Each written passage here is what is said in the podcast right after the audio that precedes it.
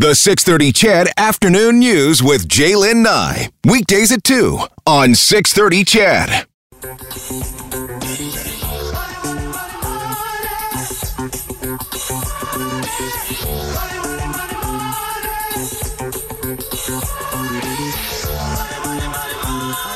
using a bit of a old tune, a bit of an old tune. I'll say it's an old tune to talk about something that is more or less still relatively new for those who are into it. They know all about it. Uh, for a lot of us, we're still trying to figure out what the heck it is.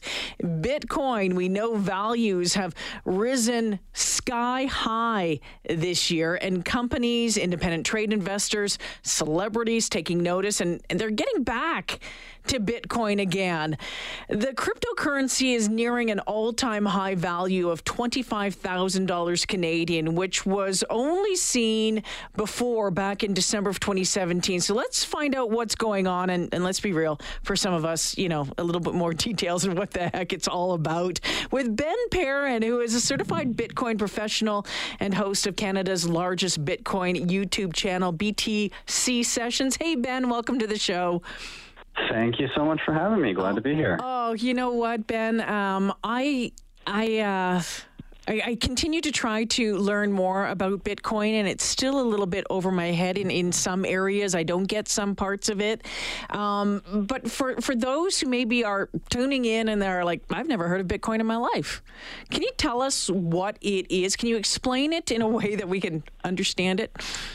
Yeah, so so Bitcoin is a digital currency. It's completely separate from any typical government currency, so it's own, has its own value, and then that can fluctuate, much like Canadian and U.S. dollars can be valued at different levels, um, but there's no centralized authority that issues it. It's much like everything. It's being digitized, like Uber has digitized cab rides, like uh, Airbnb has digitized hotels. Um, it it's kind of a decentralized way to deal with money, and it's also very much an answer to. Uh, some people have seen in the headlines as of late the rampant money printing that central banks have been doing, where they create more and more money and kind of devalue the mm. dollars that you've saved. So, so Ben, if it's not centralized, how is it run? How is it distributed? How do people get one? How is it controlled, or is that kind of the point of it? It's not really controlled. Well, it's controlled in that it's kind of like the internet. It has its own protocol, its own set of rules, and anybody that opts to use it uh, effectively is agreeing to those rules. Now, if somebody wanted to make a change to, say, the internet, and backwards compatible, they would need to convince every person using the internet to upgrade to the new version of the internet, which would be pretty much impossible. And that's the same with Bitcoin. The protocol has certain rules, like there will only ever be 21 million Bitcoin. And if you wanted to change that, you would effectively have to convince every single person utilizing it to change that rule, which you're, you're just not going to achieve that. Okay, this yeah, fascinating stuff. My kids are into my my kids have Bitcoin. That's great to hear. It is great to hear. I was actually this is really good news. um, how does one get um, a, a Bitcoin or a piece of a Bitcoin? Yeah, so Bitcoin can be either sold peer to peer or they can be bought on uh, exchanges. And mm-hmm. so, exchanges basically online is the equivalent of, of a currency exchange. Okay. Um, like if you were going to buy US Canadian dollars, but you're exchanging your Canadian dollars for Bitcoin. And so there's there's a variety of different exchanges here in Canada. We have things like Bull Bitcoin and Shakepay and Bitcoin Solutions, which is an Alberta, actually Edmonton-based uh, company. And there's also Bitcoin ATMs everywhere, yeah. actually, um, where you can actually go and put cash in and get Bitcoin out. Uh, so yeah, effectively, you you can get it a variety of different places and and uh, hold it yourself the one thing I would caution is um, the whole point of Bitcoin is to be your own bank mm-hmm. and not have trusted, centralized third parties.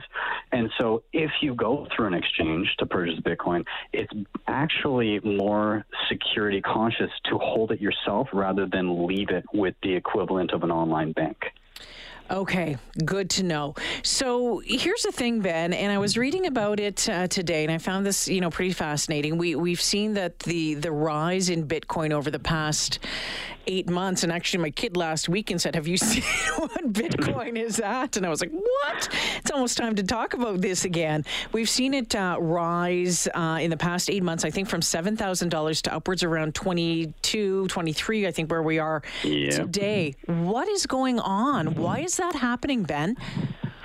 So a lot of Bitcoin people that have been around actually kind of expected this to happen.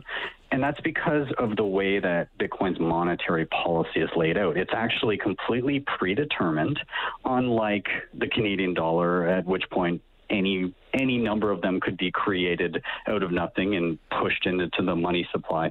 Bitcoin issues new coins every, roughly every 10 minutes. And roughly every four years, the number of new coins being issued gets cut in half. So that's known as the halving. So when Bitcoin started, every 10 minutes, 50 Bitcoin were created and uh, rewarded to people that are effectively securing the network. Um, but that was cut in half in 2012. And then in 2013, we saw this massive bull run where it went from double digits up to $1,200. Well, the same thing happened. The cut in issuance of new coins happened in 2016. It went from uh, it went from 25 down to 12 and a half every. Tw- well, after 2016, after that pinch in supply was felt by the market, we saw another massive bull run. It went from a previous all-time high of 1,200 up to tw- you know, 20,000 US dollars, 25,000 Canadian. Well, we've had another earlier this year in May. Oh. starting to absorb that. Ben, you're breaking up just a little bit there. So, Oh, I, I apologize. So we we've had a cut in supply again this year, and so we're starting to see the the market uh, realize that pinch in supply, and with increased demand from a lot of these institutional players and companies like PayPal starting to offer Bitcoin to its 30 plus or 300 plus million clients.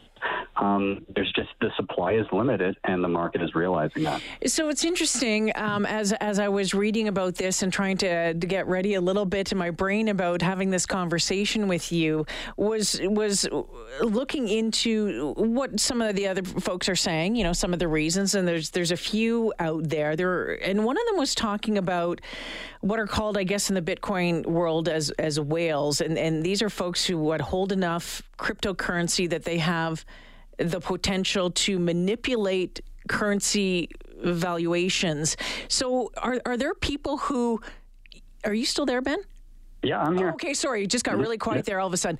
And um, you know that that there, so are there people who would hold millions upon millions of dollars worth of Bitcoin, and that and, and can control this? There are absolutely people that have lots and lots of Bitcoin. Um, the the difference between Bitcoin and other monies are. Uh, Having a lot of Bitcoin does not entitle you to more Bitcoin. So, with traditional currencies, those closest to the money spigots where they're created um, have the unfair advantage of having a, a, a continually larger percentage of the total money. Whereas if you are lucky enough to get Bitcoin early and hold a large amount of it, sure there's there's a certain advantage to your purchasing power, but over time you can only spend that once and odds are you will never be able to have the same amount of Bitcoin you once had. In order to enjoy it, you have to effectively buy goods and services. And just holding Bitcoin doesn't mean you get more Bitcoin later, uh, unlike our current system. So you talked about PayPal and, and the support for Bitcoin uh, through you know different uh, tech companies, including PayPal, and we're, we're hearing you know with you know some politicians and some investors, um, all sorts of different reasons. Was reading as well that um, some people were suggesting that the Biden win would also have an impact. Have you have you looked into that? Honestly, I think that Bitcoin transcends politics.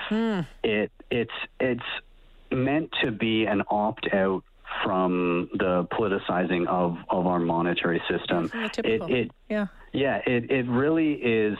It, a lot, Bitcoin to refer to Bitcoin as the honey badger of money, and that it just it doesn't care. And so when people when people say that that you know the election swung it this way or the and will move Bitcoin. Honestly, Honey Badger don't care. It just it, it continues to tick away and do its own thing. It it is it transcends politics 100%. I'm going to get a T-shirt made up that says "Honey Badger don't care." I think. That... oh, you can find them for sure.